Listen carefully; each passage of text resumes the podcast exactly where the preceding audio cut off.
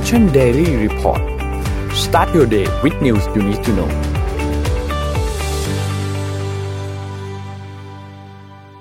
สวัสดีครับยินดีต้อนรับเข้าสู่ Mission Daily Report ประจำวันที่19สิงหาคม2020นะครับวันนี้อยู่กับพวกเรา3คนตอน 7:00 น.สวัสดีพี่โทมัสสวัสดีพี่เอ็มครับสวัสดีค่ะครับวันนี้เราไปกันที่ตัวเลขกันก่อนเลยนะครับขอภาพ N1 ครับตัวเลขผู้ติดเชื้อสะสมนะครับอัปเดตตอน 4:30 น.เมื่อวานนี้นะครับจากจอห์นฮอปกินส์นะครับผู้ติดเชื้อสะสมอยู่ที่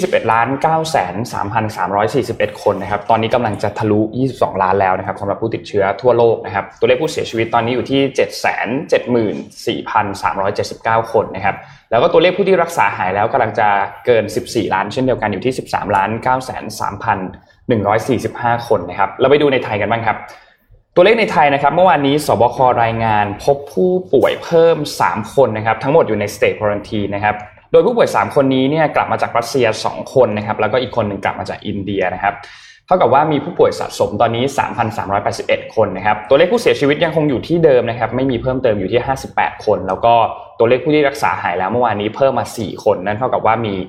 125คนที่กำลังรักษาตัวอยู่ที่โรงพยาบาลนะครับตอนนี้ก็อย่างที่เราทราบนะครับไทยไม่พบผู้ติดเชื้อภายในประเทศตอนนี้น่าจะร่วม80กว่าวันแล้วนนจำตัวเลข exactly ไม่ได้นะครับแต่ประมาณ80กว่าวันแล้วก็ถือว่ายังเป็นสถานการณ์ที่ดีแล้วก็ไม่มีตัวเลขผู้เสียชีวิตเพิ่มเติมตัวเลขผู้เสียชีวิตรู้สึกจะอยู่ที่58มาน่าจะใกล้ๆ100วันแล้วนะครับที่อยู่ที่58ถือว่าเป็นสัญญาณที่ดีมากนะครับต้องขออัปเดตเกี่ยวกับเรื่องของโคโรนาไวรัสนิดนึงพอดีเมื่อวานเห็นบทความเห็นข่าวอันนึงของ BBC ครับคือ BBC ก็เราจะรู้อยู่แล้วว่าของอังกฤษเนาะก็จะเล่นข่าวเกี่ยวกับอังกฤษค่อนข้างเยอะนะครับทีนี้เมื่อวานนี้เนี่ยทาง BBC เนี่ยนะครับเขาได้รายงานว่าทาง NHS เนี่ยนะครับเขาได้ออกมาบอกว่าตอนนี้เนี่ยคือมันมีวัคซีนที่พร้อมที่จะเทสเนี่ยเยอะมากเพราะว่าในกระบวนการในเฟสที่3เนี่ยมันจำเป็นที่จะต้องทำการทดสอบกับคนจำนวนมากเพราะฉะนั้นสิ่งที่ต้องการจำนวนมากเช่นเดียวกันก็คือจำนวนวอลันเทียร์อาสาสมัครที่ต้องสมัครมารับวัคซีนตัวนี้เพื่อทดสอบนะครับทีนี้ตอนนี้เนี่ยมีคนที่เข้าไปลงทะเบียนแล้วเนี่ยนะครับประมาณ 100,000 คนนะครับแต่ว่ายังต้องการมากกว่านี้อีกเยอะมากๆนะครับที่จะต้องมาเป็นอาสาสมัครในการทดสอบวัคซีนอันนี้นะครับเขาบอกว่าตอนนี้เนี่ยเขาต้องการจำนวนคนเนี่ยให้เยอะที่สุดเลยเพื่อที่จะสปีดไอตัวขั้นตอนอันนี้ให้ได้เร็วที่สุดนะครับเพราะว่ายิ่งคนมาทดสอบเยอะเนี่ยเขายิ่งได้ผลเยอะนะครับซึ่งตอนนี้เนี่ยตัวผู้ที่เขาต้องการนะครับคือคนที่อายุมากกว่า65เพราะว่าคนรุ่นประมาณ20ถึงช่วง40เนี่ยค่อนข้างเยอะละพอสมควรแล้วนะครับแต่ว่าคนที่อายุค่อนข้างเยอะมากๆเนี่ยยังไม่ค่อยมีนะครับสำหรับผู้สูงอายุนะครับเขาก็เลยบอกว่าตอนนี้เนี่ยคือไอการทดสอบอันนี้เนี่ยมันปลอดภัยนะคือมันปลอดภัย 100% เพราะฉะนั้นคุณช่วยมาทำการลงทะเบียนกันนิดนึงช่วยกันเราจะได้วัคซีนที่จะนำมาใช้เนี่ยเร็วยิ่งขึ้นนะครับทีนี้ที่น่าสนใจคืออันนี้ครับตอนนี้เนี่ยเขาบอกว่าตัววัคซีนเนี่ยนะครับจะคาดว่าน่าจะได้เริ่มการทดสอบแบบครั้งใหญ่หลังจากที่มีอาสาสมัครมาลงชื่อแล้วเนี่ยในช่วงออทัมก็คือในฤดูใบไม้ร่วงในโนไม่น่าจะเป็นเดือนอะไรใน UKน่าจะอีกช่วง 2-3 เดือนข้างหน้าประมาณนี้นะครับทีนี้ก็เพราะฉะนั้นต้องการอาสาสมัครอีกค่อนข้างเยอะมากๆแล้วก็หลังจากที่ได้อาสาสมัครมาแล้วเนี่ยคาดว่าจะต้องใช้เวลาประมาณ 6-12 เดือนถึงจะได้ตัวผลที่สามารถการันตีได้ว่าโอเควัคซีนตัวนี้สามารถใช้ได้แล้วก็ส่งต่อไปยังทั่วโลกต่อได้นะครับอีกอันนึงก็คือผู้ที่เข้ามาเป็นอาสาสมัครเนี่ยเขาจะตรวจ3อย่างอันที่1เนี่ยนะครับเขาจะไม่ใช่ตรวจ3อย่างเขาจะได้รับข้อมู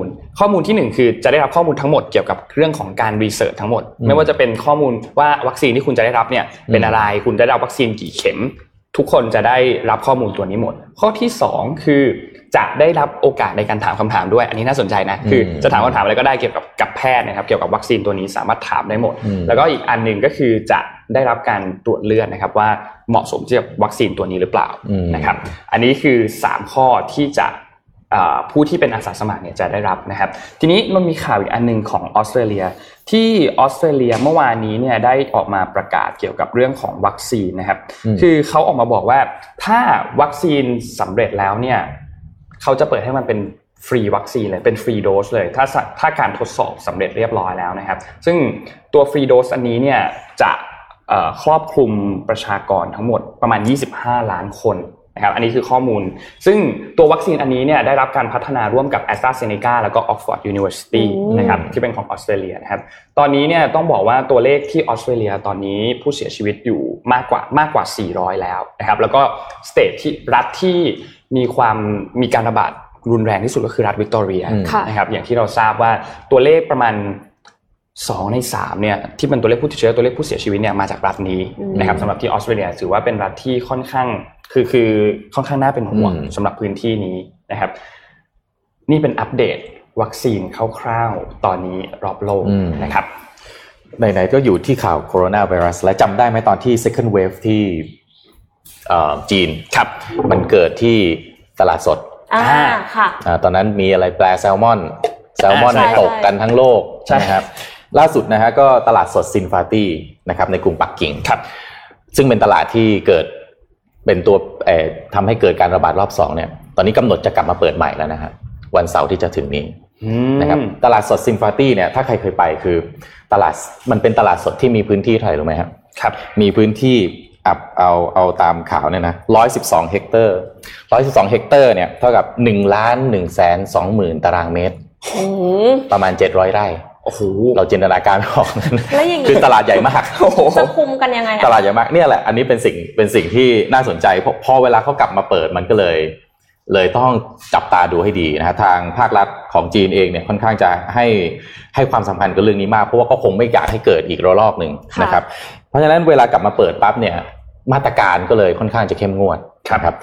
ปกติเนี่ยใครอยากไปเดินเข้าไปซื้อของก็ได้นะครับแต่ว่าพอจะกลับมาเปิดใหม่เนี่ยทางมาตรการควบคุมก็คือว่าจะให้เฉพาะไม่คือไม่ให้ขาจรมาละมาเป็นคนเดียวมาไม่คือต้องเอาเฉพาะแบบที่เป็นองค์กรเป็นบริษัทหรือว่าเป็นห้างร้านเป็นร้านที่ซื้อขายกันแบบไม่ใช่คนเดียวเดินไปซื้อตลาดสดปกติทั่วไปใช่นะครับแล้วก็ต้องลงทะเบียนก่อนทุกคนที่เข้าตลาดเนี่ยต้องลงทะเบียนต้องรู้ที่มาแล้วที่สำคัญเนี่ยของที่จะขายในตลาดเนี่ยซึ่งส่วนใหญ่เป็นผักนะคือตลาดนี้ตลาดเดียวเนี่ยซัพพลายผักมากกว่า 70% ของทั้งปักกิ่งนะครับเนื้อหมูอย่างเดียวประมาณ 10-15% ของทั้งภูมิภาคนี้นะครับคือเป็นตลาดที่ถ้าเป็นประเทศไทยก็คือเหมือนกับตลาดไทยมีความสำคัญค่อนข้างมากนะครับซึ่งหลังจากวันที่6สิงหาเนี่ยคนไข้ที่ต้องเข้ารับการตรวจตั้งแต่ตอนที่เกิดการแพร่เชื้อระบาดรอบ2เนี่ยตอนนี้กลับบ้านหมดแล้วนะครับคือถ้าย้อนกลับไปเนี่ยตลาดเนี้ยตรวจเจอเคสโควิดที่สันนิษฐานว่ามาจากแซลมอนเนี่ยวันที่11มิถุนายนครับงั้น11มิถุนายนถึง6สิงหากว่าจะเคลียร์ทุกอย่างได้แล้วกลับมาเปิดใหม่โหใช้เวลานานมาไว้ใช้เวลานานมาก2เดือนครับนะครับก็แต่ว่าพื้นที่ใต้ดินก็จะปิดเอาไว้ก่อนนะมันมีใต้ดินด้วยนะครับโดยรวมๆก็คือตอนนี้มาตรการต่างๆแล้วก็ตลาดสดต่างๆในจีนเนี่ยค่อนข้างจะถูกอะไรครับเข้มงวดมากนะครับเพราะว่าคงไม่อยากให้มีการระบาดรอบ2เกิดขึ้นจากตลาดอีกเพราะว่ามี learning แล้วนะครับก็เลยเอาข่าวนี้มาเล่าให้ฟังกันว่าตอนนี้ที่จีนซินฟาตี้กลับมาเปิดอีกครั้งแล้วนะครับค่ะไหนๆก็มาถึงเรื่องของวัคซีนนะคะโควิดแล้วก็ตลาดเพราะฉะนั้นเราขอนำเสนอบทความจาก SCB EIC สักนิดนึงนะคะ คือโอกาสและความท้าทายของอุตสาหกรรมอาหารและเครื่องดื่มค่ะในยุค New Normal นี้นะคะอันดับแรกเลยผู้บริโภคตอนนี้คอนเซิร์นมากเกี่ยวกับเรื่อง Food Safety และ Transparency เพราะกระบวนการผลิตอาหารเนี่ยจะต้องมีความปลอดภัยในทุกขั้นตอนและข้อมูลทุกอย่างนะคะจะต้องโปร่งใสตรวจสอบได้ดังนั้นหนึ่งในเทคโนโลยีที่เริ่มนำมาใช้กันก็คือบล็อกเชนค่ะซึ่งเทคโนโลยีบล็อกเชนเนี่ยช่วยในการจัดเก็บบันทึกและส่งต่อข้อมูลแบบ Real Time ขอภาพถัดไปค่ะโดยที่บุคคลอื่นไม่สามารถเข้าไปแก้ไขหรือลบข้อมูลที่มีอยู่แล้วได้ดังนั้นผู้บริโภคก็เลยสามารถที่จะติดตามและตรวจสอบแหล่งที่มาและการเดินทางของอาหารได้อีกด้วยนะคะเทรนด์ที่2ค่ะคือ alternative meats หรือว่าเนื้อสัตว์ทดแทนนั่นเองนะคะการที่วิกฤตโรคระบาดมาจากแซลมอนก่อนหน้านี้มีเคลมว่าไก่จากบราซิลมีโควิดใช่ไหมคะทำให้คนเนี่ยเริ่มคอนเซิร์นเรื่องการบริโภคเนื้อสัตว์ทำให้ตลาดของ plant-based food ในสหรัฐนะคะจากข้อมูลของ The Good Food Institute ระบุว่าเติบโตถึง 31% โดยมี market size ราว 4,500 ล้านดอลลาร์สหรัฐดังนั้นแน่นอนค่ะบริษัทใหญ่ลงมาเล่น อย่างเช่น Hershey และ Kroger นะคะก็ออกแบรนด์จำหน่ายอาหารทดแทนเนื้อสัตว์ที่ทำจากถั่วเมื่อช่วงต้นปีที่ผ่านมาเช่นเดียวกันและนอกจากนั้นยังมีเนื้อสัตว์สังเคราะห์หรือว่า lab grown meat ซึ่งสามารถปรุงแต่งและเติมสารอาหารแร่ธาตุและวิตามินตอบโจทย์คนหลายกลุ่มเลยเพราะว่าสามารถที่จะตอบโจทย์เรื่องของยารักษาโรคแล้วก็ไม่ต้องฆ่าและทรมานสัตว์นอกจากนั้นยังสะอาดเพราะว่าถูกเพาะเลี้ยงในห้องแลบแทนที่จะมียาปฏิชีวนะยาเร่งโตเร่งเนื้อแดงต่างๆนะคะซึ่งปัจจุบันก็มีหลายสตาร์ทอัพทั่วโลกค่ะที่พัฒนาเนื้อสัตว์ลักษณะนี้โดยคาดการณ์ว่าในอีก20 ปีข้างหน้าแลบโกรนมีทจะมีส่วนแบ่งถึง1/3ของตลาดเนื้อสัตว์โลกซึ่งถ้าเป็นจริงประเทศไทยเนี่ยน่ากังวลแล้วนะคะเพราะว่าเราส่งออกปศุสัตว์นะคะเราก็พยายามที่จะเป็นครัวของโลกอีกด้วยข้อ3ค่ะ AI จะเข้ามามีบทบาทในอุตสาหกรรมอาหารและเครื่องดื่มมากขึ้นเพราะว่าจะขับเคลื่อนไปสู่ Unmanned Factory และ Humanless Warehouse เพื่อเพิ่มประสิทธิภาพในการผลิตลดการพึ่งพาแรงงานคนและลดต้นทุนของภาคธุรกิจระยะยาวจริงๆตอนที่อ่านบทความเนี้ยเอ็มรู้สึกสะเทือนเลยอ่ะเพราะว่าเราช่วยให้คนหาอาชีพที่ใช่แล้วกลายเป็นว่ามีการลดคนซะเยอะนะคะทีนี้มาดูกันว่าเขาใช้ AI ในการทำอะไรบ้างค่ะข้อที่1ก็คือในการคัดแยกวัตถุดิบก่อนเข้าสู่กระบวนการแปรรูปโดยอาศัย machine learning และข้อที่2คือนำเทคโนโลยีโรบอททังและโรบอทโนสคือเอามาเทสคุณภาพอาหารนะแทนที่จะใช้ลิ้นกับจมูกของเราจริงๆข้อที่3ก็คือการตรวจสอบควบคุมมาตรฐานการผลิตสุขอนามัยและความสะอาดนะคะและสุดท้ายตอนนี้เริ่มมีการนำ AI มาช่วยคิดค้นพัฒนาผลิตภัณฑ์ใหม่ออกสู่ตลาดเพราะว่าเดาใจผู้บริโภคได้ดีกว่าสามารถที่จะตอบสนองความต้องการนะคะลักษณะผลิตภัณฑ์และรสชาติที่ตรงใจกับผู้บริโภคซึ่งจะเห็นได้ว่าโควิด -19 เนี่ยเป็นทั้งโอกาสและความท้าทายสำหรับอุตสาหกรรมอาหารและเครื่องดื่มและกระทบกับไทยซึ่งเป็นตั้งเป้าหมายจะเป็นครัวของโลกอย่างแน่นอนนะคะถึงเวลาแล้วที่เราจะต้องวางกลยุทธ์ขับเคลื่อนประเทศไทยเติบโตอย่างยั่งยืนด้วยเทคโนโลยีและนวัตกรรมค่ะสุดท้ายนี้ก็ต้องขอบคุณข้อมูลดีๆจาก SCB EIC ด้วยนะคะสำหรับคนที่สนใจค่ะสามารถเข้าไปอ่านเพิ่มเติมได้ใน scbeic.com ค่ะใช่เขาจริงเขามีบทความเยอะมากแล้วก็ต้องบอกเลยว่า SCB เนี่ยข้อมูลละเอียดมากวิเคราะห์ข้อมูลมาแต่ละทีละเอียดมากๆนะครับนนขออยู่ที่เรื่องโควิดนิดนึงคือตอนนี้เนี่ยอย่างที่เราทราบว่าพอโควิดเข้ามาเนี่ยมันถูกนำเข้ามาพร้อมเทคโนโลยีอันหนึ่งก็คือการ tracking ใช่ไหมครับเราอย่างไทยเราเนี่ยก็มีไทยชนะใช่ไหมครับที่เวลาเราไปห้างไปสถานที่ต่างๆเราก็ต้องสแกนทั้งเช็คเอาท์ยังสแกนอยู่ใช่ไหมเช็คอินและเช็คเอาท์ซึ่งเราลืมบ่อยว่าเราจะลืมแบบว่าแล้วทุกคนก็จะรู้ว่ามันจะมีการสแกนหลอกอ่ะทุกคนนึกว่าทุกคนต้องเคยเห็นนะสแกนหลอกแบบแกล้งยกโทรศัพท์ขึ้นมาแล้วก็ไม่ได้สแกนทีนี้ประเด็นที่ถูกยกขึ้นมาก็คือโอเคไอ้การ tracking อันนี้เนี่ยมันช่วยทำให้รัฐบาลเนี่ยสามารถตามได้ง่ายขึ้นจริงๆโอเคสำหรับถ้าหากว่ามีคนติดเชื้อขึ้นมามันสามารถตาม tracking ย้อนหลังได้ว่าคนนี้ไปที่ไหนมาบ้างจะได้สามารถส่งข้อมูลไปเตือนคนที่อยู่ในพื้นที่ตรงนั้นในช่วงเวลาเดียวกันได้แต่ประเด็นที่ถูกยกขึ้นมาคือเรื่องของความปลอดภัยของข้อมูลเรื่องของ privacy ทีนี้ในแต่ละประเทศเนี่ยเขาวันนี้เสียงเอฟเฟกต์มาเร็วนะครับ มาเร็วนะฮะซึ่งเรื่องของความปลอดภัยของข้อมูลเนี่ยมันค่อนข้างที่จะแตกต่างกันในหลายประเทศคืออย่างจีนอย่างเงี้ยเราทราบอยู่แล้วว่าเขาค่อนข้างที่จะเก็บข้อมูลค่อนข้างเยอะจากผู้บริโภคคือเก็บแน่นมากคือข้อมูลแทบจะละเอียดทุกอย่างนะครับแต่ก็มีบางประเทศที่เก็บข้อมูลไม่ได้ละเอียดขนาดนั้นเหมือนกันเช่นอย่างเกาหลีใต้อย่างกาตาร์อย่างอินเดียก็ไม่ได้เก็บข้อมูลที่ละเอียดมากคือก็ละเอียดในระดับหนึ่งอย่างไทยเองก็มีการเก็บข้อมูลที่ละเอียดในระดับหนึ่งเหมือนกันก็จะแตกต่างกันนะครับทีนี้ประเด็นที่สำคัญที่ถูกยกขึ้นมาอย่างเรื่องข้อมูลอันนี้เนี่ยอย่างที่จีนยกตัวอย่างก่อนที่จีนเนี่ยเขามีการปล่อยโดรนเลยนะถ้าใครจำข่าวช่วงแรกๆได้เนี่ยเขาปล่อยโดรนขึ้นไปเลยแล้วก็คนที่ออกมาข้างนอกในช่วงเวลาที่เป็นควอรันทีนตามตัวเลยใช่เขาตามแล้วเขาก็แบบคือมันมีเหมือนกับมีลำโพงติดอยู่ตรงนั้นแล้วเขาก็ส่งเสียงอะไรว่าเฮ้ยให้ออกจากพื้นที่ตรงนี้แล้วก็นอกจากนี้ยังมีการใช้เทคโนโลยี AI แล้วก็มีการใช้กล้องต่างๆที่บังคับให้ผู้คนเนี่ยอย่าออกจากพื้นที่ของตัวเองให้ควอรันทีนไว้แล้วก็ทำการ มอนิเตอร์สถานการณ์มอนิเตอร์ในพื้นที่ต่างๆนะครับแต่เช่นเดียวกันในเยอรมันในอิตาลีในสวิตเซอร์แลนด์เนี่ยเขาค่อนข้างที่จะผ่อนคลายมากกว่าไม่ได้มีเมาโดรนมาบินแบบอย่างของจีนนะครับซึ่งอันนี้เนี่ยก็เป็นจุดหนึ่งที่เราก็จะเห็นว่าในแต่ละประเทศมีความกังวลเกี่ยวกับเรื่องของ privacy เกี่ยวกับเรื่องของความปลอดภัยของข้อมูลของผู้ใช้เนี่ยแตกต่างกันอย่างสิงคโปร์เกาหลีใต้กาตาร์แล้วก็อินเดียเนี่ยอันเนี้ยต้องบอกว่าอยู่ตรงกลาง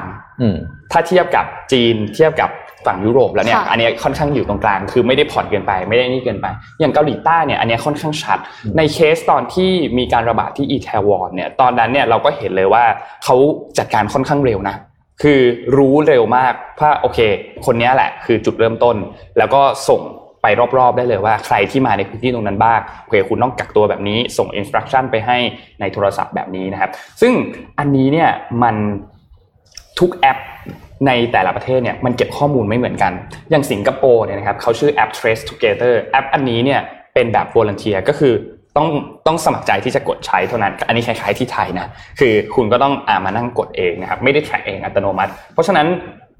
ไม่ว่าจะเป็นประชากรที่อยู่ในประเทศหรือว่าเป็นชาวต่างชาติที่อยู่เนี่ยเขาก็ต้องดาวน์โหลดแอปตัวนี้เหมือนในไทยเลยอันนี้คล้ายๆกันนะครับแล้วก็ที่สำคัญคือแอปอันนี้เนี่ยรัฐบาลเขาไม่ได้เก็บข้อมูลที่เป็นโลเคชันอะไรเลยนะครับเขาจะไปแค่ตัวข้อมูลที่ไปเช็คอินเท่านั้นซึ่งก็คล้ายๆที่ไทยเลยก็มีที่ตามห้างตามสถานที่ต่างๆที่เขาเก็บข้อมูลไปเช่นเดียวกันกับที่กาตาร์อันนี้แอปเขาชื่อ Eterash นะครับคล้ายๆกันเลยคือก็จะเก็บข้อมูลคล้ายๆกับที่สิงคโปร์คือ App Trace Together เช่นเดียวกันกับที่แอปของทางเกาหลีใต้นะครับแต่ว่าอย่างแอปของจีนหรือว่าอย่างข้อมูลของจีนเนี่ยก็จะเก็บละเอียดกว่าทีนี้หลังจากนี้แล้วเนี่ยพอถ้าโควิดจบแล้วเนี่ยนะครับทางEDPB คือทางยุโรปกับ OECD เนี่ยนะครับเขาก็ออกมาพูดถึงออกมาบอกว่าเฮ้ยรัฐบาลโอเคคุณเก็บข้อมูลตรงนี้เนี่ยแน่นอนถ้ามันไม่ได้อยู่ในสถานการณ์แบบนี้เนี่ยมันถือว่าเป็นการละเมิดสิทธิข้อมูลพอสมควรเหมือนกันเพราะฉะนั้นหลังจากที่แพนเดมิกการระบาดครั้งนี้มันจบลงไปแล้วเนี่ยคุณต้องdelete ข้อมูลอันนี้แล้วก็ต้องไม่มีการเก็บข้อมูลอันนี้อีกเพราะว่าถ้าในอนาคตเนี่ยมันมีความเป็นไปได้สูงเหมือนกันว่าถ้าหากว่าคือพูดง่ายก็คือถ้ารัฐบาลเล่นไม่ซื่อในแต่ละประเทศเนี่ยมันก็ข้อมูลอันนี้เนี่ยค่อนข้างเป็นข้อมูลที่ sensitive นะเพราะว่ามันรู้หมดเลยว่าเราไปที่ไหนบ้างนะครับเพราะฉะนั้นก็มีการออกมาเรียกร้องว่าหลังจากที่การระบาดมันจบแล้วเนี่ยคุณต้องทำการจัดการข้อมูลเรื่องนี้เนี่ยใหม่อีกครั้งนึงคือเรื่องนะครับผมเสริมนิดนึงคือเรื่อง government surveillance เนี่ยมันเป็นเรื่องที่เขาเรียก controversy มากๆในช่วงหลังๆนี้ถ้าจำได้เนี่ยตอนที่มีการประกวด Miss Universe หรือน่าจะ Miss Universe นะจำไม่ผิดที่นางงามจากไทยของเราเนี่ยก็โดนคำถามในเรื่องของการสอดแนมของรัฐบาลจำได้ผมว่าเรื่องนี้เป็นตอนนั้นเนี่ยโควิดยังไม่ระบาดขนาดนี้ตอนนั้นมันก็มีคำถามเป็นเรื่องท้าทายมากแต่ถามว่าตอนนี้ถามว่าทุก government สอดแนมคนของตัวเองหรือเปล่าคือในทางถ้ามองในแง่ร้ายเนี่ยสอดแนมนะคุณไปชุมนุมหรือเปล่าเนี่ยรัฐบาลก็รู้ซึ่งอันนี้ถามว่าถ้าเป็นประชาชนเราสบายใจไหมเราคงไม่ค่อยสบายใจเท่าไหร่แต่ในด้านตรงกันข้ามเนี่ยถ้า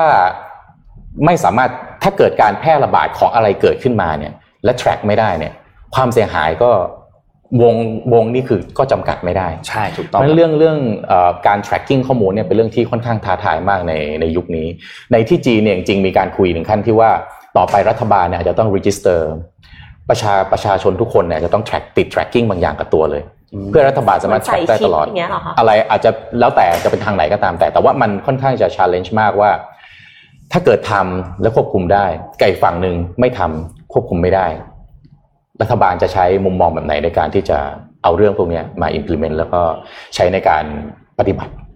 กับประชากรในประเทศถามว่าผมเป็นประชาชนสบายใจไหมก็อาจจะไม่ค่อยสบายใจถูกต้องแต่อีกแง่นึงคือการที่จะ preventive มาตรการอะไรบางอย่างไม่ให้มันคือทำให้มาตรการมันค่อนข้างรัดกุมก็ช่วยได้นะก็แล้วแต่มุมมองจริงเรื่องนี้เหมือนเราต้องเลือกว่าเราจะมีเสรีภาพที่แบบฟรีมากๆเลยเหมือนยุโรปที่แม้กระทั่งใส่หน้ากากก็ห้ามไม่ได้บังคับไม่ได้หรือเราจะเลือกความปลอดภัยที่เหมือนจีนอุ๊ยแทร็กหน้าไปที่ไหนรู้หมดที่จีนเนี่ยผมเคยไปดู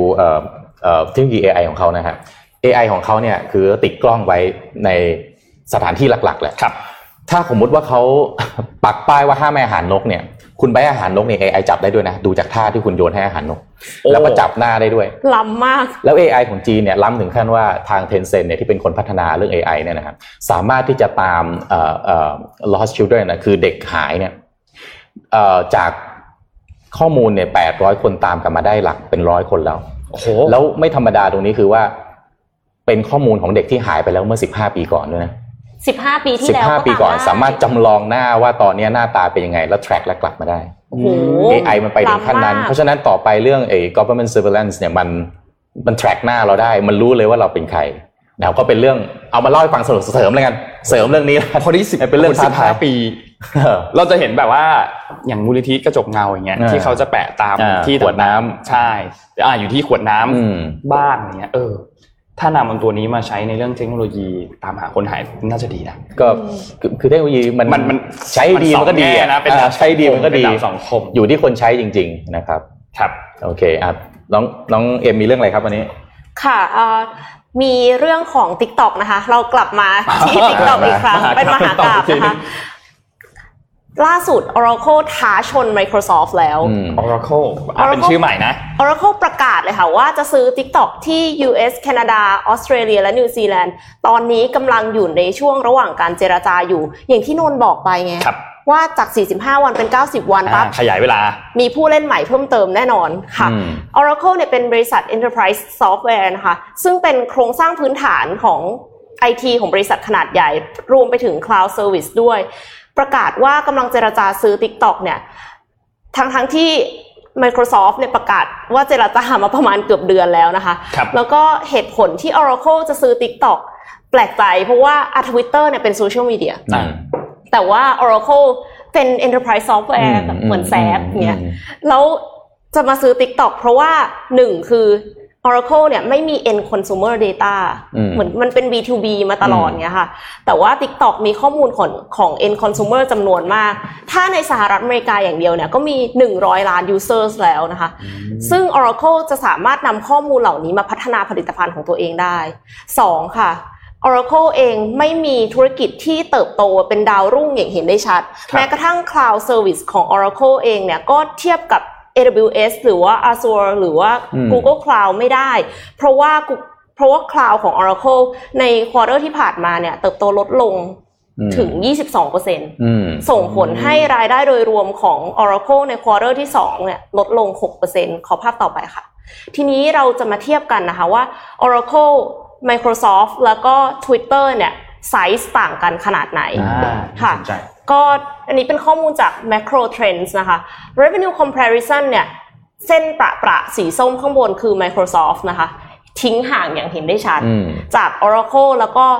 Twitter ค่ะ Twitter คือเส้นสีเขียวเลี่ยๆดินหน่อยนะคะคือ Twitter เนี่ยไซส์จริงๆคือเล็กกว่า TikTok ด้วยซ้ำเนื่องจากมันใช้เวลาน้อยมากต้อง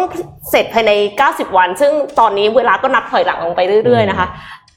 โอกาสที่จะซื้อเนี่ยก็น่าจะต้องใช้เงินสดในมือขอภาพถัดไปเลยค่ะเรามาดู cash on hand comparison กัน Microsoft แน่นอน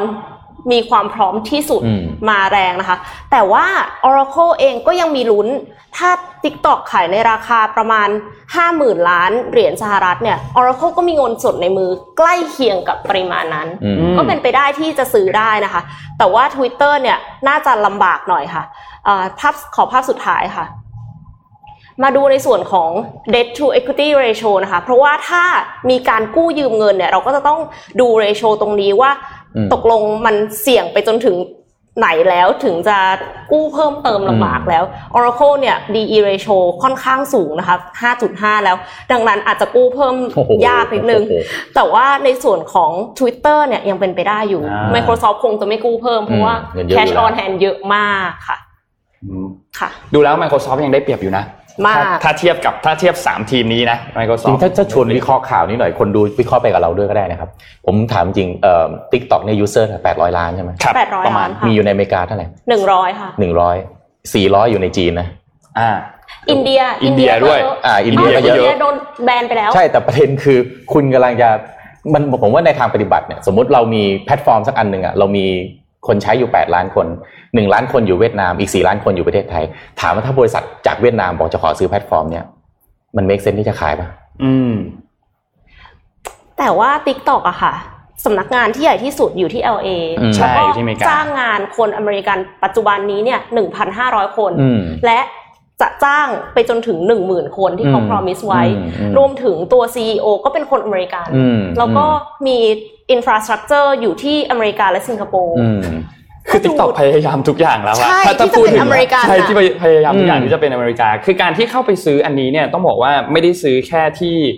สหรัฐเท่านั้นเพราะว่ามันจะรวมถึงที่สหรัฐแคนาดาออสเตรเลียแล้วก็นิวซีแลนด์นะครับสำหรับ TikTok อันนี้นะที่จะเข้าดีลที่ตัวเข้าไปซื้อแต่ว่าเกินครึ่งก็ยังเป็นยูสเซอร์ที่อยู่ในจีนใช่แล้วปกตินะโดยธรรมชาติของแต่ในจีนเป็นอีกแอปนึงค่ะชื่อตู้ยินตู้ยิงอ่ะก็คือมันก็บริษัทเดียวกันถูกมั้ยคือในทางปฏิบัติแล้วเนี่ยมันแยกกันได้จริงหรือเปล่าในเรื่องการส่งข้อมูลมันแยกกันได้จริงหรือเปล่าแล้วเป็น question ปกติเลยอะไรที่มันเป็นเรื่องเกี่ยวกับไซเบอร์แบบนี้นะฮะรัฐบาลจีนเนี่ยค่อนข้างจะควบคุมแข็งแรงมากยิ่งกว่าอเมริกาอีกแล้วโทษครับแล้วถ้าอยากจะขายเนี่ยคนที่ควรจะบอกว่าขายได้ไม่ได้นี่ควรจะเป็นรัฐบาลจีนหรือเปล่าแต่ว่าจริงๆ TikTok เนี่ยเขาก็พยายามอยู่กลางฝั่งสหรัฐเยอะมากนะอย่างตอนที่ฮ่องกงบังคับใช้ตัวกฎหมายความมั่นคงใหม่ๆอ่ะ TikTok ก็ออกมาบอกนะว่าเขาจะหยุดให้บริการในฮ่องกงเพราะว่าตัวกฎหมายอันนี้ด้วยเหมือนกันก็ค่อนข้างที่จะอยู่ฝั่งสหรัฐพอสมควรเหมือนกันนะครับก็พยายามเอาใจทุกทางแล้วแบบอย่ามีปัญหาเลยแล้วก็นี่เอาจริงๆนะตอนนี้ Oracle ออกมาบอกจะซื้อ Twitter มาจะซื้อนี่สำหรับเราที่เป็นคนใช้งานนะมองซินเนอร์จี้ไม่ออกเหมือนกันนะซื้อไปแล้วซินเนอร์จี้กันยังไงต่อถูกไหมฮะแล้วเอาสำหรับถ้าให้วิเคราะห์เลยเนี่ยมันเหมือนกับเวลาที่สโมสรฟุตบอลจะซื้อนักเตะเนี่ยถ้ามี1สโมสรคุยกับนักเตะเอเจนต์1รายเนี่ยอำนาจการต่อรองมันไม่ค่อยมีใช่เพราะฉะนั้นแบบถ้าคุยกันนี้แล้วเราอาจจะต้องคุยกับคนอื่นด้วยหรือถ้าไม่มีคนอื่นคุยก็อาจจะต้องปล่อยข่าวเอาว่ามีคนอื่นคุยอยู่ด้วยนะมันจะได้อัพราคาหน่อยมีข้อสังเกตจากท็อปแฟนของเรานะคะถ้าอเมริกาซื้อไปเป็นบริษัททางอเมริกาจีนจะกลับมาแบนบ้างไหมครับนั่นสิผมว่ายิ่งหนักเลยนะคือในทางปฏิบัติเนี่ยผมว่าไม่มีบริษัทอเมริกันอันไหนอะที่จะสามารถไปมีดิจิทัลแอสเซทบางอย่างโดยที่สามารถเข้าถึงผู้ใช้งานในจีนได้400ล้านคนนะมันเกือบเป็นไปไม่ได้เลยอะใช่นะครับน่าสนใจนะเรื่องติดตามแล้วกันติดตามเราไม่ได้คนตัดสินใจเพราะดีลนี้ยาวๆเขาต่อเวลาเป็น90วันก็ไม่ยาวขนาดนั้นไม่ยาวเกินรอจบปีนี้เอาว่าจบปีนี้นะครับทีนี้น้องขอยังอยู่ในเรื่องเกี่ยวกับสหรัฐแล้วก็เอาเป็นความขัดแย้งในวงนี้อยู่แล้วกันยังอยู่ในวงเดิมนะครับมันมี2ข่าวแรกจำตอนที่สหรัฐออกมาแบนเจ้าหน้าที่ระดับสูงของฮ่องกงได้ใช่ไหมครับซึ่งก็หนึ่งในนั้นก็คือคุณแคร์รีแลมนะครับแคร์รีแลมเนี่ยเมื่อวานออกมาให้สัมภาษณ์ในวันที่17สิงหาคมที่ผ่านมานะครับเขาบอกว่าบัตรเครดิตที่เธอถืออยู่เนี่ยมันเป็นของอเมริกันแล้วก็ใช้ไม่ได้แล้วนะครับก็สร้างปัญหานิดหน่อยเพราะว่าทางอเมริกาเนี่ยประกาศแซงชั่นคว่ำบาตรตัวเธอแล้วก็เจ้าหน้าที่คนอื่นๆอีกรวมแล้วเนี่ย11คนใช่มั้ยครับทีนี้ก็เลยเกิดปัญหานิดนึงแต่ว่าก็ใช้บัตรอื่นได้เธอก็บอกว่าปัญหานี้เนี่ยก็คือมันอาจจะทำให้ไม่สะดวกนิดหน่อยแต่ก็ไม่ใช่ปัญหาเท่าไหร่แต่ปัญหามันจับต้องได้กว่าที่คิดเยอะตอนแรกไม่ได้คิดว่าการแซงชั่นเนี่ยมันจะมีผลต่อชีวิตประจำวันถ้าเราไม่ได้ต้องเดินทางไปสหรัฐหรืออะไรปรากฏว่าออกรูดบัตรไม่ผ่านค่ะใช่ถูกต้องเพราะว่าอย่างบริษัท Visa Mastercard เนี่ยก็ต้องบอกว่าเป็นบริษัทใหญ่นะที่สำหรับเรื่องของบัตรเครดิตใช่ไหมครับแล้วก็เขาก็ต้องทำตามมาตรการของทางที่รัฐบาลออกมานั่นแหละก็คือต้องทำการแบนไปตามนั้นเลยทำการแซงชั่นไปนะครับทีนี้ที่น่าสนใจก็คือไอ้เรื่องของการแซงชั่นเนี่ยอย่างที่เราทราบตอนแรกเนี่ยมันจะมีเรื่องของการริบทรัพย์สินใช่ไหมครับถ้าสมมติว่าทรัพย์สินอันนี้อยู่ในสหรัฐเนี่ยก็จะถูกริบออกไปแต่ว่าใช่อย่างที่พี่เอ็มบอกมันส่งผลต่อชีวิตประจำวันมากกว่าที่เราคิดเยอะมากเหมือนกันนะครับแล้วก็อีกเรื่องนึ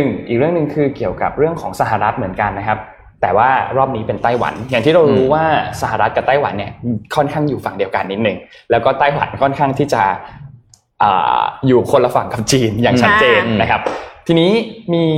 สำนักข่าว CNN นะครับเขารายงานว่าตอนนี้ไต้หวันเนี่ยกำลังจะรับมอบเครื่องบินขับไล่ F16 จำนวน66ลำจากสหรัฐนะครับโดยเขาบอกว่าเมื่อวันศุกร์ที่แล้วเนี่ยทำข้อตกลงเรียบร้อยแล้วและที่สำคัญคืออันนี้เนี่ยเป็นข้อตกลงเป็นดีลที่ใหญ่ที่สุด ที่เคยทำกับไต้หวันในรอบหลายปีด้วยแล้วก็อย่างที่เราทราบว่าความสัมพันธ์ของสหรัฐกับจีนก็ไม่ค่อยดีด้วยแล้วยิ่งมีเรื่องนี้ขึ้นมาอีกเนี่ยทำให้ตอนนี้เนี่ยความสัมพันธ์ก็ยิ่งแย่ลงไปอีกนะครับเพราะว่าก็มันเป็นการซื้ออุปกรณ์ยุทโธปกรณ์อ่ะคืออุปกรณ์รบนะครับเพราะฉะนั้นเรื่องนี้ความขัดแย้งคือในทางปฏิบัติเนี่ยสหรัฐ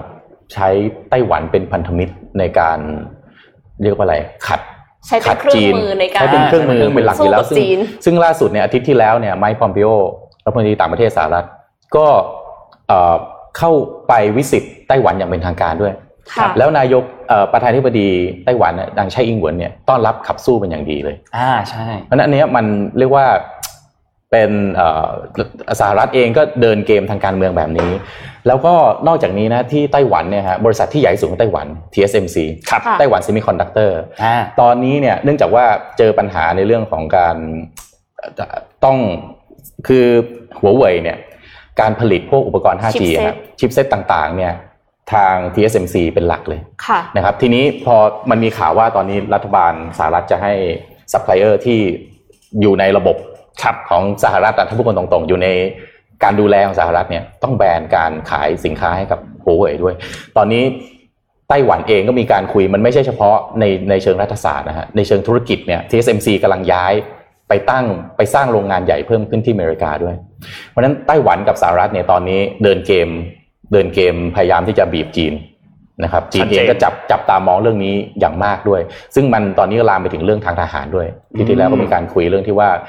มีการปล่อยตัวเครื่องบิน B2 ออกมาตอนนี้เรียกว่าเอาทุกทางนะฮะสหรัฐอเมริกาพยายามที่จะบีบจีนให้ได้ทุกทางครับ7 โมงครึ่งหรือเปล่าช่วง 7 โมงครึ่งกันดีกว่าครับวันนี้ 7 โมงครึ่งเจนนท์นะครับ7 โมงครึ่งวันนี้เนี่ยเราขอพูดเกี่ยวกับเรื่องของคุณเฟร็ดโรเจอร์ไม่รู้ว่ารู้จักหรือเปล่าคุณเฟร็ดโรเจอร์เนี่ยเขาเป็นเหมือนพิธีกรรายการเด็กรายการหนึ่งในสหรัฐคือต้องบอกว่าอย่างในไทยอย่างเงี้ยรายการต่างประเทศที่นำเข้ามาที่ดังๆจริงๆก็น่าจะมีอย่าง Art Attack น่าจะเคยได้ยินบ้างที่เป็นรายการภาษาอังกฤษที่สอนเรื่องเกี่ยวกับศิลปะใช่มั้ยครับแต่ว่ารายการอันนี้เนี่ยที่เขานนไม่รู้ว่าทำไมถึงไม่ได้เอาเข้าไทยมานะแต่คิดว่าน่าจะติดเรื่องภาษาเพราะว่าหลายๆอย่างเนี่ยมันเป็นเกี่ยวกับเพลงเป็นการใช่เพราะฉะนั้นการเข้ามาเนี่ยมันต้องแปลเป็นมันต้องพากย์ไทยใหม่ทั้งหมดมันก็เลยอาจจะยากนิดนึงนะครับทีนี้เขาเพิ่งมีหนังไปด้วยนะครับเรื่อง A Beautiful Day in the Neighborhood นะครับที่ Tom Hanks เล่นนนก็เลยไปรวบรวมบทความในอินเทอร์เน็ตมาแล้วก็คุณเชล่าสเติร์นคุณลิสติลแมนคุณคาสซอนดราลิฟเนี่ยนะครับเขาก็เขียนว่าเฮ้ยมันมี lesson learn อะไรบ้างจากคุณเฟร็ดโรเจอร์ซึ่งน่าสนใจมากเดี๋ยวเล่าให้ฟังภาพต่อไปครับข้อแรกเนี่ยคือ routine and responsibility เรื่องนี้เนี่ยต้องบอกว่าคือด้วยความที่มันเป็นรายการของเด็กเนี่ยนะครับคุณเฟร็ดโรเจอร์เนี่ยเขาจะมีวิธีการเล่าเรื่องเนี่ยที่ต่างจากรายการทั่วไปเยอะมากๆอย่างแรกเนี่ยคือเขาพูดช้ามากเมื่อเทียบกันนะพูดช้ามากๆมีคลิปอันนึงให้ดูขอคลิปแรกครับเรื่องของ routine เนี่ยเขาโชว์ให้เด็กดูว่าคือเราทุกคนเนี่ยต้องมีรูทีนนะครับทุกรายการการเปิดรายการของเขาเนี่ยมันจะมีแอคชั่นอันหนึ่งที่เหมือนเดิมทุกครั้งคือเดี๋ยวเรารอดูไปคือเขาจะเปิดประตูเข้ามานะครับแล้วพอเปิดประตูเข้ามาปุ๊บเขาก็จะร้องเพลงแล้วก็ถอดเสื้อสูทเปลี่ยนเป็นคาร์ดิแกนถอดรองเท้านะครับเดี๋ยวเราลองดูนนท์ให้ดูประมาณสักนาทีนึงนะครับเพราะว่ามันเป็นรายการที่น่ารักมากแล้วก็คือนนท์ก็เพิ่งรู้จักอันนี้เหมือนกันจากหนังรู้จักจากหนังนี่แหละอันนี้คือคุณเฟร็ดโรเจอร์นะครับอย่าให้ดูนิดนึง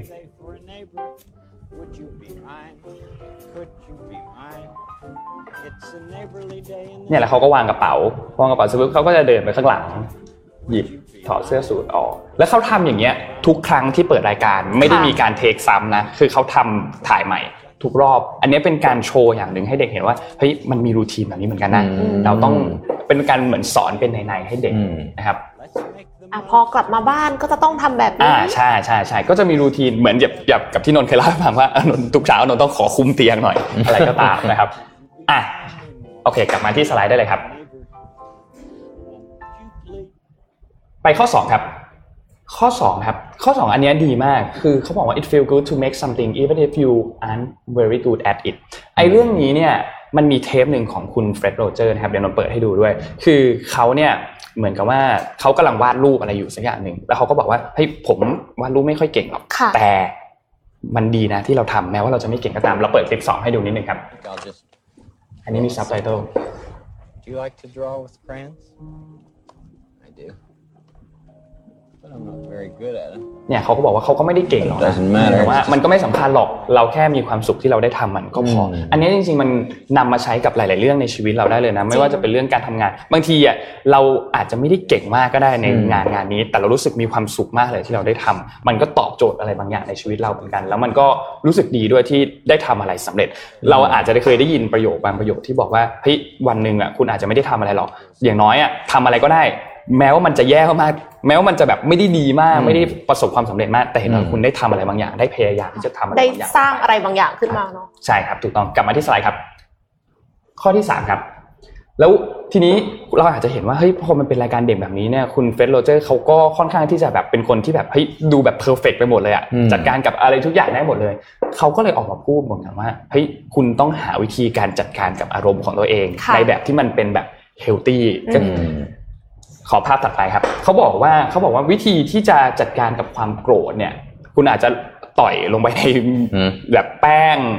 เคลย์อะลัมอะเคลย์ก็คือแบบเป็นแป้งทำดินน้ำมันหรือว่าจะเอาง่ายๆหมอนอะไรอย่างเงี้ยนะครับหรือว่า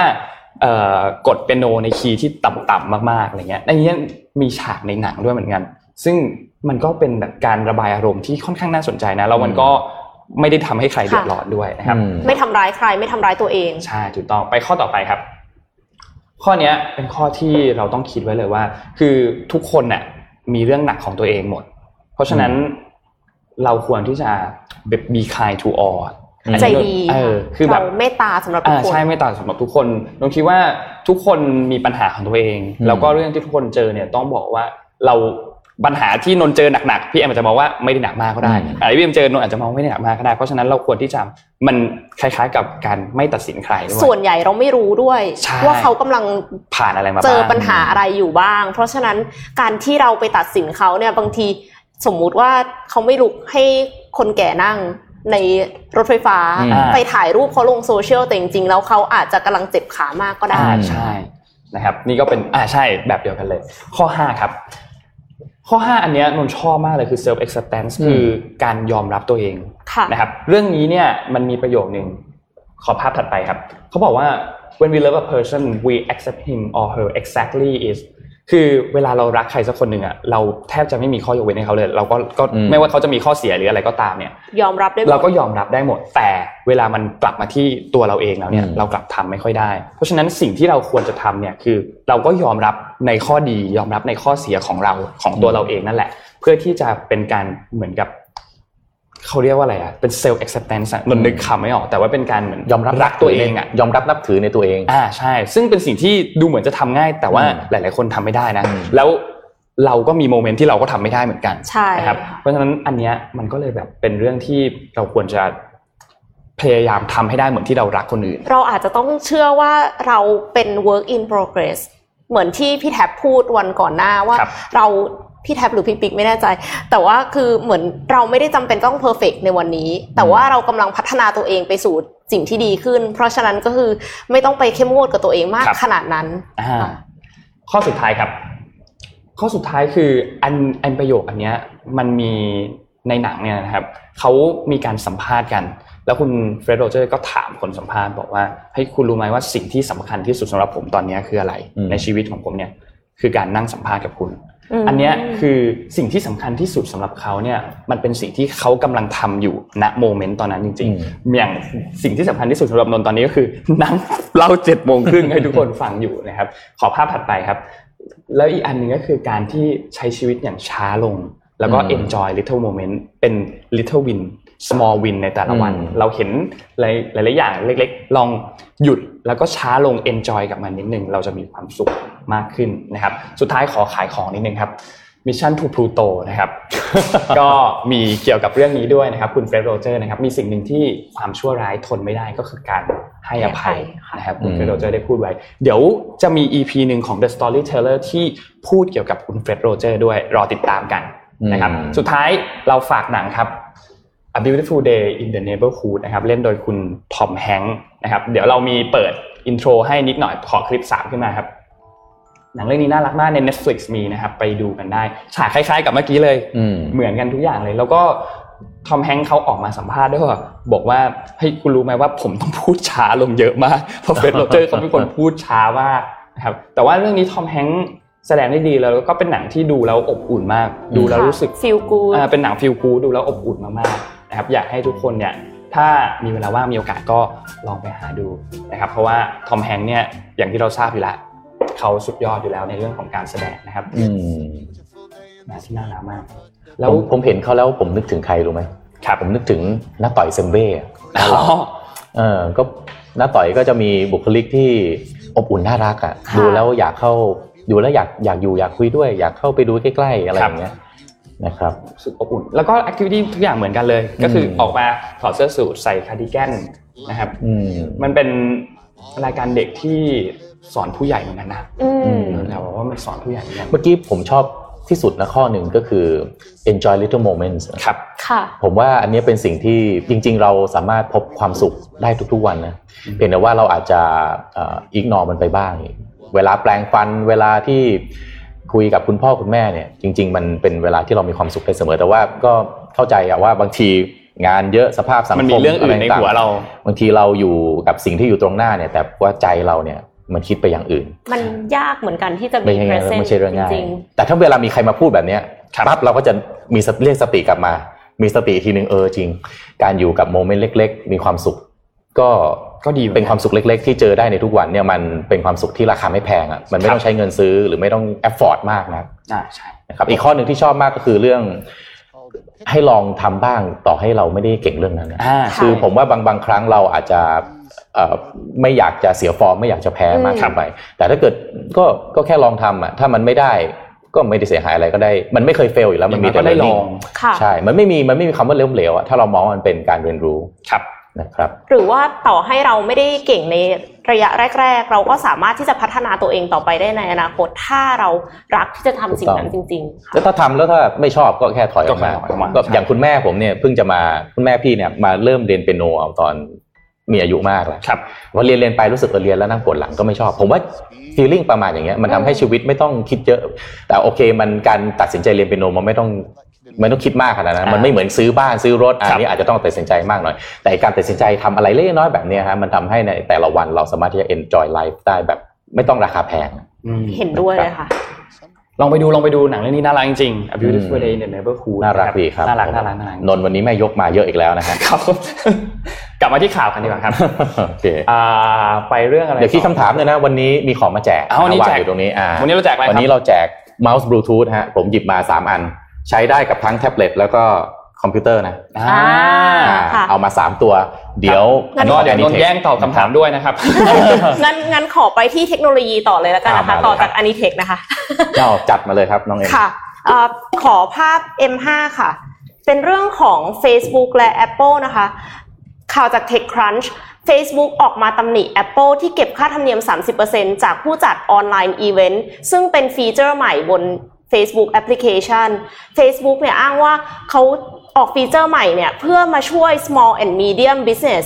ขายตั๋วเข้าออนไลน์อีเวนต์ผ่าน Facebook ได้แต่กลับโดน Apple ชักไป 30% ในขณะที่ Android ไม่เป็นอะไรเพราะฉะนั้น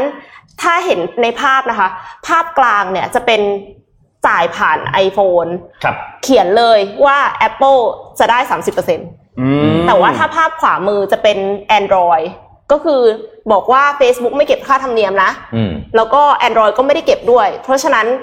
ก็คือได้ไปเลย 100% ส่วนภาพซ้ายสุดเนี่ยก็คืออีเวนท์ที่สามารถจัดได้บน Facebook โดยที่เก็บค่าตั๋วได้ด้วยก่อนหน้านี้เราก็จะเห็นไลฟ์เป็นปกติใช่ไหมคะก็คือดูฟรีถ้ารักเราก็ส่งดาวให้เราส่งดาวครับแต่ว่าใน Facebook ตอนนี้ค่ะก็คือมีสามารถที่จะตั้งออนไลน์อีเวนต์ได้ด้วยนะคะในสหรัฐอเมริกาไม่แน่ใจเหมือนกันว่าในไทยทำได้ไหมแต่ปัญหาก็คือ SME จะได้เงินเพียงแค่ 70% ของที่ควรได้ถ้าผู้เข้าร่วมใช้ iPhoneทีนี้ Facebook ก็เลยรู้สึกว่าเนี่ยเป็น hard earn money ของ small and medium business ไม่ควรจะมาเอาเปรียบกันแบบนี้ภาษาไทยเราเรียกรีดเลือดกับปูใช่ค่ะลำบากอยู่แล้วยังต้องจ่ายหัวคิวอีก ก็เลยออกมาตำหนิผ่าน Facebook Blog ของตัวเองนะคะซึ่งก็ถือว่าเป็นทางการประมาณนึงซึ่งก่อนหน้านี้เพียง24ชั่วโมงอะค่ะ Fortnite เกมชื่อดังของ Epic Games นะคะขอภาพถัดไปค่ะถูกถอดออกจาก App Store นะคะเนื่องจาก Epic Games เนี่ยมี direct payment ถ้าเห็นในจอ direct payment ไม่พอค่ะยังลดราคาด้วยตัดคนกลางออกไปก็ลดราคาได้ Apple ก็เลยออกมาบอกว่าเราไม่ได้ approve ฟีเจอร์ใหม่นี้ก็เลยถือว่าทำผิดกฎแล้วก็ถอดออกจาก App Store Epic Games เนี่ยมีคนเล่น Fortnite เนี่ยประมาณ350ล้านคนเพราะฉะนั้นไม่อยู่เฉยแน่นอนค่ะ Epic Games บอกแล้วว่าจะฟ้อง Apple ที่ถอด Fortnite ออกจาก App Store แล้วอันนี้เป็นประเด็นที่น่าสนใจตรงที่ว่า Facebook ด้วย Epic Games ด้วยก่อนหน้านี้ Apple ก็โดนเรียกอยู่แล้วเรื่อง Antitrust Law แล้วตอนนี้ก็คือมันเป็นเรื่องของ 30% นี่แหละตอนนี้กลายเป็นว่ามันมีคนที่ออกมาเดือดร้อนนะคะบริษัทยักษ์ใหญ่ที่ออกมาเดือดร้อนถึง2บริษัทก็ต้องลุ้นว่า Apple เนี่ยจากที่ก้าวเข้าสู่เป็นบริษัทจดทะเบียนที่ใหญ่ที่สุดในโลกก่อนหน้านี้จะมีปัญหาเพราะ 30% ปีนี้หรือเปล่าค่ะอยู่ที่เทคโนโลยีอยู่แล้ว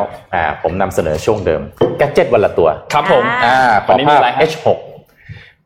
เวลาไปบ้านเพื่อนบางบ้านนะใหญ่ๆชอบมีโรงหนังส่วนตัวติดโปรเจคเตอร์ใช่ไหมฮะขอภาพ H6 ขึ้นมาหน่อยนะฮะเดี๋ยวนี้นะครับโปรเจคเตอร์ไม่จำเป็นแต่เวลาติดโปรเจคเตอร์เนี่ยเราบางทีเราต้องไปห้อยผนังลงมาห้อยมาจากไอ้เพดานนะครับใช่ไหมฮะHisense นะฮะซึ่งเป็นบริษัทจีนนะครับเปิดตัว L5 Series ครับ Ultra Short Throw Projector นะครับเป็นโปรเจคเตอร์ที่ไม่ต้องไปห้อยติดอยู่กับเพดานละเป็น Ultra Short Throw ก็คือว่าสามารถวางติดกับผนังแบบนั้นนะฮะห่างแค่11นิ้วแล้วก็สามารถที่จะฉายภาพขึ้นมาบนจอได้เลยนะครับซึ่งตั้งราคาขายเนี่ยตอนแรกตั้งไว้ที่ $5,000 US นะครับตอนนี้ออนเซลไปซื้อได้นะครับเหลือ $4,000 US นะครับมาพร้อมกับสกรีนแบบ ALR ก็คือ Ambient Light Rejecting นะครับใช้เทคโนโลยี Blue Laser ทำให้ความสว่างเนี่ยได้ถึงระดับ 2,700 lumens นะครับใช้งานได้ประมาณ 25,000 ชั่วโมงนะครับใช้ Texas Instrument DLP chip นะฮะเพื่อให้ภาพแบบ 4K ผ่าน Pixel Shifting แล้วก็ระบบ Fast Scanning นะฮะโดยให้สีได้มากกว่า 1,000 ล้านสีนะครับก็วิธีการติดตั้งง่ายมากเลยครับก็ซื้อไปแล้วก็จับวางห่างจากผนังแค่ 11 นิ้วไม่ต้องแขวนผนังนะครับแล้วก็มาพร้อมกับลำโพงในตัวกำลังขับ30 วัตต์นะครับแล้วก็สามารถที่จะใช้ Android TV แล้วก็ Google Assistant ได้ด้วยนะครับก็ซื้อไปติดบ้านซื้อมาแจกคนดูก็ได้นะซื้อแจกกันเหรอทีวีเนี่ยนะไม่เคยจะเป็นแบบว่าตัวสุดท้ายสักทีครับเราซื้อ55นิ้วกะว่าสุดท้ายแล้วมันก็มี65ตอนนี้ออกมา75เสร็จ82ไม่จบสักทีแล้วตอนนี้ออกมาเนี่ยเดี๋ยวผมก็ลำบากอีกผมก็ต้องพยายามหามาใช้อีกนะครับแกดเจ็ตวันละตัวผนังบ้านด้วยค่ะที่ใหญ่พอที่จะติดใช่100นิ้วนะครับโอเคเอ๊ะไล่คำถามยังน้องนนท์ยังไม่ได้คำถามเลยเดี๋ยวมีเรื่องนี้ก่อนแต่ขอไปเเรื่องมาทบทวนข้อตกลงทางการค้านิดหนึ่งเราพอดีเรามีข้อมูลจาก SCB มีข้อมูลจาก SCB เหมือนกันนะครับ SCB CIO Office นะครับขอสไลด์ขึ้นมาครับเรามาทบทวนเกี่ยวกับเรื่องของข้อตกลงกันนิดหนึ่งคืออย่างที่เราทราบครับว่าเรื่องข้อตกลงระหว่างจีนกับสหรัฐเนี่ยตอนนี้เนี่ยแน่นอนว่ามันถูกเลื่อนออกไปจากเดิมเนี่ยมันจะเป็นวันที่15ที่ผ่านมาใช่ไหมครับแล้วมันก็ถูกเลื่อนออกไปเพราะว่ามีหลายเหตุผลแหละจีนยังไม่ได้มีกำลังการซื้อที่มากพอตามคนดีลที่คุยกันไว้นะครับแล้วก็อีกเหตุผลหนึ่งก็คือแน่นอนว่าสหรัฐเองเนี่ยเขาก็ไม่อยากให้มันไปตอนนี้หรอกเพราะว่าถ้ามาคุยกันตอนนี้เลยเนี่ยแล้วมันดีลนี้สุดท้ายไม่สำเร็จเนี่ยมันจะส่งผลต่อเรื่องของการเลือกตั้งใช่ไหมครับทีนี้เดี๋ยวเรามาทบทวนกันนิดนึงว่าตัวดีลในเฟสที่1เนี่ยมันเป็นไม่แน่ใจว่าสไลด์ได้หรือเปล่าเดี๋ยวส่งให้อีกทีนะครับแป๊บนึงสดมากสดจริงๆสดจริงๆฮะเดี๋ยวสักครู่นะครับขอเวลาแป๊บนึงนะฮะถ้าใครสนใจนะคะ scbeic.com ค่ะครับผมเดี๋ยวนะฮะเรื่องการเลือกตั้งสหรัฐตอนนี้ก็เดือดมากเลยนะคะเรื่อง mail in ไม่ mail in USPS เนี่ยถูกเรียกไปชี้แจงแล้วก็มีการฟ้องร้องกันด้วยค่ะมีการ20รัฐ ของเดโมแครตนะคะก็ฟ้อง USPS เพราะว่าจะเกิดการดีเลย์เรื่องของ mail in election ในระหว่างรอน้องนนท์หารูปนะผมแทรกข่าววันนี้เรามาดูอุตสาหกรรมรีเทลกันบ้างดีกว่านะครับผมขอรูป H2 ขึ้นมาหน่อยนะครับในช่วงแพนเดมิกก็คือช่วงที่ระบาดแล้วก็มีการปิดล็อกดาวน์เนี่ยนะฮะเราคิดว่ารีเทลเลอร์คงต้องลำบากซึ่งโอเคลำบากจริงๆแหละแต่มันมีบางคนที่ปรับตัวนะฮะอันนี้เรามาดูนะครับเคสของ Walmart เนี่ยปรากฏว่าในช่วง Q2 คือช่วงนี้เนี่ยเป็นช่วงที่บริษัทจดทะเบียนเนี่ยเริ่มออกมาประกาศผลประกอบการนะครับWalmart เนี่ยบันทึกกำไรสูงสุดทางออนไลน์นะครับจากที่นักช้อปปิ้งเนี่ยได้ stimulus check นะฮะจากที่รัฐบาลให้เป็นการสนับสนุนนะฮะทำให้ยอดขายออนไลน์เนี่ยเติบโตเกือบ2เท่า same store sale เนี่ยสูงกว่าที่นักวิเคราะห์คาดการณ์ใน Q2 นะฮะจากการมีมาตรการช่วยเหลือและที่สำคัญก็คือว่าพอเวลาใช้เช็คช่วยเหลือจากทางรัฐบาลเนี่ยฮะคนซื้อเนี่ยคิดน้อยลงครับไอ้พวก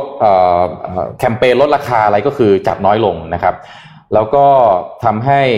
อนาคตทางออนไลน์ของ Walmart เนี่ยนักวิเคราะห์มองเลยว่าถ้า Walmart ปัจจุบันเนี่ย Walmart ออนไลน์เนี่ยโต Q on Q เนี่ยเป็นระดับ2เท่านะครับก็มองว่าน่าจะเป็นผู้ท้าชิงที่มีโอกาสที่จะแย่ง market share จาก Amazon มาได้นะครับแล้วก็ด้วยออนไลน์เนี่ยจากกลยุทธ์ที่เพิ่มในเรื่องของการทำ same day delivery แล้วก็pick up service เนี่ยนะฮะก็ทำให้ออนไลน์ของ Walmart เนี่ยเป็นอนาคตที่ค่อนข้างเป็นความหวังขององค์กรเลยทีเดียวเขาแต่ตัวเองน่าจะไม่ถูก disrupt เพราะว่า big box retailer เหล่านี้ตอนนี้ลำบากเกือบทุกที่ใครที่ไม่ปรับตัวนี่ลำบากหมดนะครับผมขอต่ออีกข่าวนึงเลยนะมาดูในกรณีคล้ายๆกันเลยขอภาพ H3 หน่อยนะครับ H3 เนี่ยอีกรายนึงนะฮะเป็น retailer เหมือนกันในสหรัฐอเมริกานะฮะ Home Depot นะครับรายงาน the biggest rise in quantity นะฮะใน same store sales growth ในระยะเวลา2ทศวรรษเลยนะในช่วงล็อกดาวน์ที่ผ่านมาเนี่ยประชาชนชาวสหรัฐอเมริกาเนี่ยต้องอยู่บ้านพอต้องอยู่บ้านเนี่ยเลยซื้อของที่ใช้ในการพัฒนาเรียกว่าอะไรเอามาปรับปรุงบ้านนะฮะไม่ว่าจะทาสีจะอะไรก็ตามพวก DIY เนี่ยโตมากทำให้ same store sales เนี่ยจากเดิมเนี่ยเขาก็คาดการณ์ว่าโตอยู่แล้วนะประมาณ 10%กระโดดเปรี้ยงไปโตที่ 23.4% กำไรสุทธิเพิ่มขึ้น 24.5% ใน Q2 โอ้เราคิดว่า Big Box Retailer ต้องแบงค์รับอ่ะมันมีบางคนที่แบบนี้เลยนะโตคือเขาฉวยโอกาสได้ก็โตเลยนะครับปรับตัวทันนะก็เอามาให้ดูนะฮะว่าโอเคตอนนี้ใน Retail Business ก็ปรับตัวกันแบบนี้นะครับโอเคฮะสไลด์เราพร้อมแล้วครับขอบคุณพี่โทมัสมากนะครับ มาต่อมาทบทวนเกี่ยวกับเรื่องของเทรดดีลในเฟสที่1กันนิดนึงของสหรัฐแล้วก็จีนนะครับโอเคไปสไลด์ถัดไปเลยครับคือต้องบอกว่าเรื่องของเฟสที่1เนี่ยมันมีเขาใช้คำว่าคำมั่นสัญญาว่าโอเคจีนจะทำอะไรสหรัฐจะทำอะไรฝั่งของจีนเนี่ยแน่นอนเขาจะเพิ่มกำลังการซื้อสินค้าจากสหรัฐใช่ไหมครับในช่วงระยะเวลา2ปีเนี่ยจะเพิ่มกำลังประมาณ 200,000ล้านดอลลาร์สหรัฐนะครับแล้วก็มีการเพิ่มความโปร่งใสของค่าเงินหยวนแล้วก็ลดอุปสรรคในเรื่องของการให้บริการทางการเงินกับสหรัฐนะครับแล้วก็ยกเลิกการบังคับการถ่ายทอดเทคโนโลยีคือหลายๆเคสที่เกิดขึ้นก่อนหน้านี้เนี่ยมันจะมีเกี่ยวกับเรื่องของว่าเฮ้ยถ้าบริษัทสหรัฐเข้าไปในจีนปุ๊บเนี่ยต้องเอาเทคโนโลยีให้ต้องให้เทคโนโลยีไม่งั้นมาไม่ได้ประมาณนี้นะครับแล้วก็อีกอันนึงก็คือเรื่องของintellectual ก็คือการปกป้องทรัพย์สินทางปัญญาของสหรัฐนะครับส่วนสหรัฐแรกกับรายสหรัฐก็บอกว่าโอเคเขาจะยกเลิกการขึ้นภาษีนะครับซึ่งไอ้ขึ้นภาษีสหรัฐเนี่ยก็อย่างที่เราเห็นช่วงที่เทรดดีลเทรดวอร์หนักๆในช่วงปีที่แล้วเนี่ยนะครับก็เห็นเลยว่าทรัมป์ขึ้นภาษีรัวๆขึ้นกำแพงภาษีขึ้นภาษีศุลกากรตลอดเวลานะครับแล้วก็มีการลดอัตราภาษีนำเข้าสินค้าจีนนะครับจาก 15% เหลือ 7.5% ด้วยนะครับซึ่งทั้งหมดพวกนี้เนี่ยก็มูลค่าเป็นหลักแสนดอลลาร์สหรัฐเหมือนกันนะครับเป็นการแลกเปลี่ยนกันทีนี้ในเรื่องของเฟสที่2เนี่ยทางนักวิเคราะห์หลายๆคนก็ออกมาบอกแน่นอนเลยว่าไม่เกิดขึ้นในปีนี้แน่นอนดูทรงแล้วเนี่ยน่าจะยากมากๆเพราะว่าแน่นอนเฟส1ยังไม่จบด้วยแล้วก็ในเรื่องของประเด็นต่างๆไม่ว่าจะเป็นเรื่องของอุตสาหกรรมเรื่องของรัฐวิสาหกิจแล้วก็เงื่อนไขภาษีเนี่ยทั้ง2ประเทศเองก็มีความคิดเห็นที่ต่างกันอย่างชัดเจนด้วยนะครับเพราะฉะนั้นตัวดีลในเฟสที่2น่าจะยังไม่เกิดขึ้นในปีนี้นะครับต้องรอเลือกตั้งครับขอภาพถัดไปครับทีนี้ในเรื่องของประเด็นว่าแล้วไอ เฟสที่1มันจะสำเร็จไหมเนี่ยมันมีอันหนึ่งที่น่าสนใจคือสหรัฐก็อยากให้สำเร็จนะไม่ได้อยากให้เฟลเพราะว่าอย่าลืมว่าวันที่3พฤศจิกายนนี้เลือกตั้งโดนัลด์ทรัมป์ไม่อยากให้เกิดขึ้นแน่นอนถ้าหากว่ามันมีการเฟลเกิดขึ้นเพราะว่าอย่างที่เราทราบว่าในช่วงเวลาตอนนี้เนี่ยเดี๋ยวมีข้อมูลให้ดูด้วยคือเราจะเห็นว่าคนสหรัฐเนี่ยค่อนข้างที่จะต่อต้านจีนชัดเจนมากขึ้นดูจากโพลสำรวจนะครับเพราะฉะนั้นทรัมป์เองก็อยากที่จะเป็นประธานาธิบดีคนแรกเหมือนกันที่สามารถทำเทรดดีลกับจีนได้สำเร็จนะครับเพราะฉะนั้นทรัมป์เองก็ไม่อยากปล่อยอันนี้เหมือนกันฝั่งจีนเองก็เช่นเดียวกันครับฝั่งจีนเองเขาก็ดูแล้วเนี่ยการที่จะทำตามข้อตกลงเองเนี่ยก็ไม่ได้ยากมากอุปสรรคมันไม่ได้เยอะมากขนาดนั้นในเรื่องของการซื้อกำลังการซื้อเองจีนก็น่าจะพอทำได้อยู่แล้วอาจจะติดปัญหาโควิดบ้างนิดหน่อยในช่วงเวลาตอนนี้แต่พูดถึงแล้วเนี่ยน่าจะทำได้อยู่แล้วนะครับและอีกอันนึงก็คือเรื่องของเทควอร์ในตอนนี้เนี่ยอย่างที่เราทราบว่ามันไม่ได้มีแค่ TikTok นะมันยังมีหัวเว่ยด้วยก่อนหน้านี้เป็นปัญหาที่คาราคาซังมาแล้วก่อนหน้านี้แล้วก็เขาก็คาดกันว่าเรื่องนี้เนี่ยมันจะถูกหยิบมาแน่นอนในเรื่องก่อนช่วงการเลือกตั้งเนี่ยถ้าหากว่าทรัมป์เองไม่อยากให้มีปัญหาไปมากกว่านี้เนี่ยเขาก็น่าจะทำให้ตัวเทรดดีวันนี้เนี่ยเรียบร้อยดีเทควอร์จะได้ไม่มารบกวนมากเพราะว่ามันก็ค่อนข้างที่จะไปควบคู่ในช่วงเวลาเดียวกันอยู่นะครับไปที่ภาพถัดไปครับในเรื่องของ Tech War เนี่ยจริงๆแล้วมันมีปัญหาอันนึงคือเรื่องของ Semiconductor อย่างที่เราทราบเลยว่าบริษัทอย่าง Huawei เนี่ยเขาค่อนข้างใช้ชิปในการผลิตของจากสหรัฐมีบ้างเหมือนกันนะครับใช้เทคโนโลยีของสหรัฐเหมือนกันโดยเฉพาะพวกชิปเซตต่างๆนะครับถ้าหากว่าไม่สามารถที่จะทำธุรกรรมระหว่างกันได้เนี่ยแน่นอนว่ามันส่งผลต่อเรื่องของ supply chain อย่างแน่นอนนะครับแต่ว่าโอเคถ้าหากว่าบริษัทสามารถบริหาร supply chain จากพื้นที่อื่นๆได้เนี่ยมันก็ค่อนข้างโอเคเขาก็สามารถที่จะจัดการได้แต่ว่ามันค่อนข้างที่จะส่งผลเชิงลบกับทั้งสองฝ่ายนะถ้าหากว่าปัญหานี้มันคาราคาซังต่อไปนะครับการแบนบริษัทเทคโนโลยีจีนเองเนี่ยสหรัฐเองก็ได้รับผลกระทบเช่นเดียวกันโดยเฉพาะบริษัทที่เป็นผลิตชิปต่างๆนะครับเพราะว่าจีนเองเนี่ยก็มีการนำเข้าชิปเนี่ยเยอะมากๆถ้าหาว่าแบนไปปุ๊บรายได้เขาก็หายไปเหมือนกันสำหรับบริษัทสหรัฐนะครับถูกกระทบยอดขายเองก็หายไป Google เองเนี่ยก็โดนกระทบแน่นอนนะครับทีนี้ขอภาพถัดไปครับข้อมูลอันนี้น่าสนใจมากเขาเนี่ยไปทำแบบสำรวจนะเป็นของ Pew Research Center นะครับเขาทำขึ้นในเดือนมิถุนายนถึงเดือนกรกฎาคมในปี 2020 นะครับเขาพบว่าเมื่อเทียบกันระหว่างปี 2020 กับปี 2018 เนี่ยมันเห็นชัดเลยว่าคนสหรัฐเนี่ยมีมุมมองที่แบบ against จีนมากขึ้นนะครับในปี 2020 อยู่ที่ 73% ซึ่ง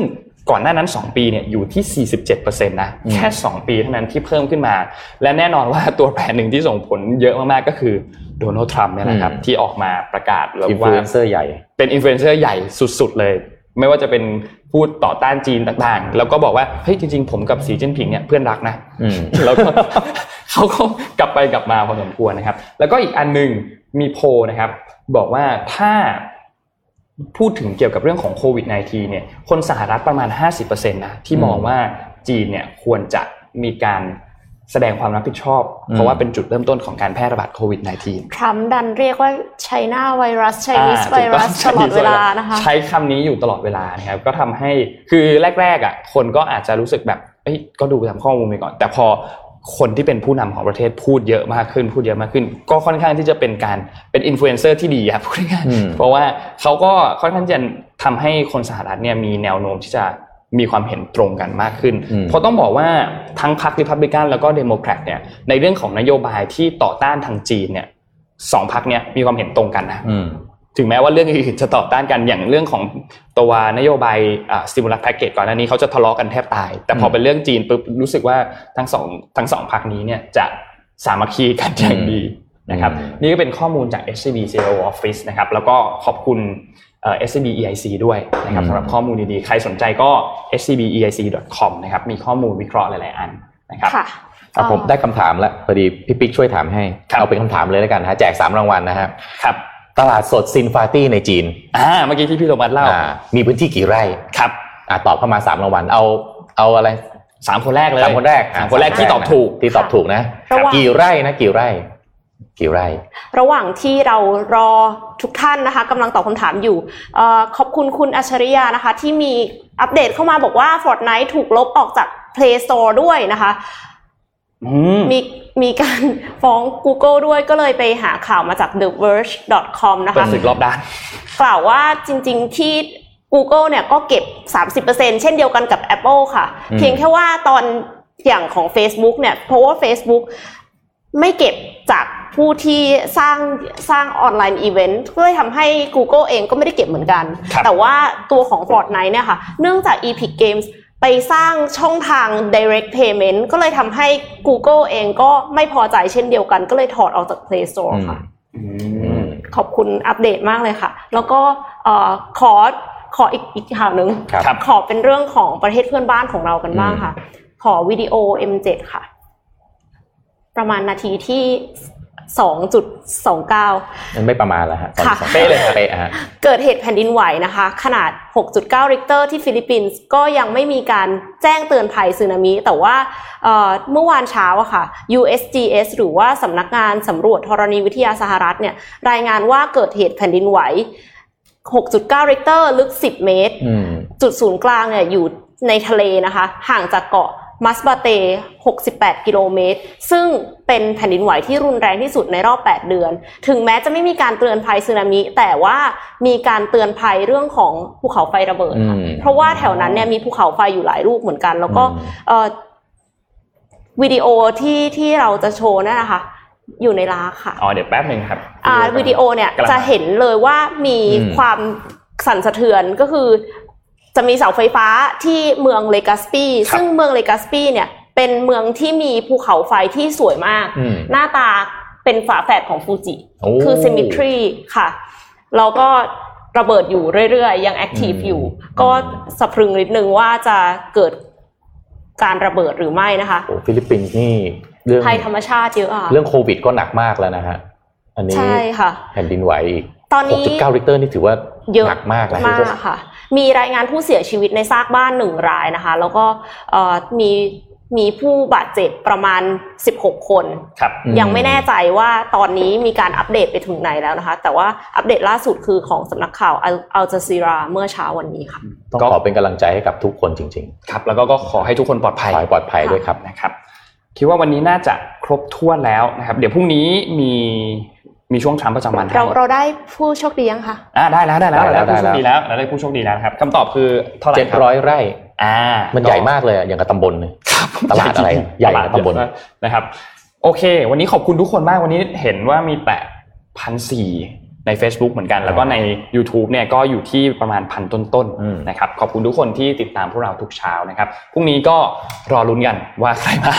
นะครับรอดูกันนะครับวันนี้ขอบคุณทุกคนมากๆที่ติดตามแล้วก็ขอบคุณ SCB ด้วยนะครับที่อยู่กับเราตอนเช้าแล้วก็สำหรับข้อมูลดีๆจาก SCB EIC นะครับใครสนใจก็ลองไปเข้าไปดูได้นะครับ scbeic.com นะครับวันนี้พวกเรา3คนลาไปก่อนครับสวัสดีครับ Mission Daily Report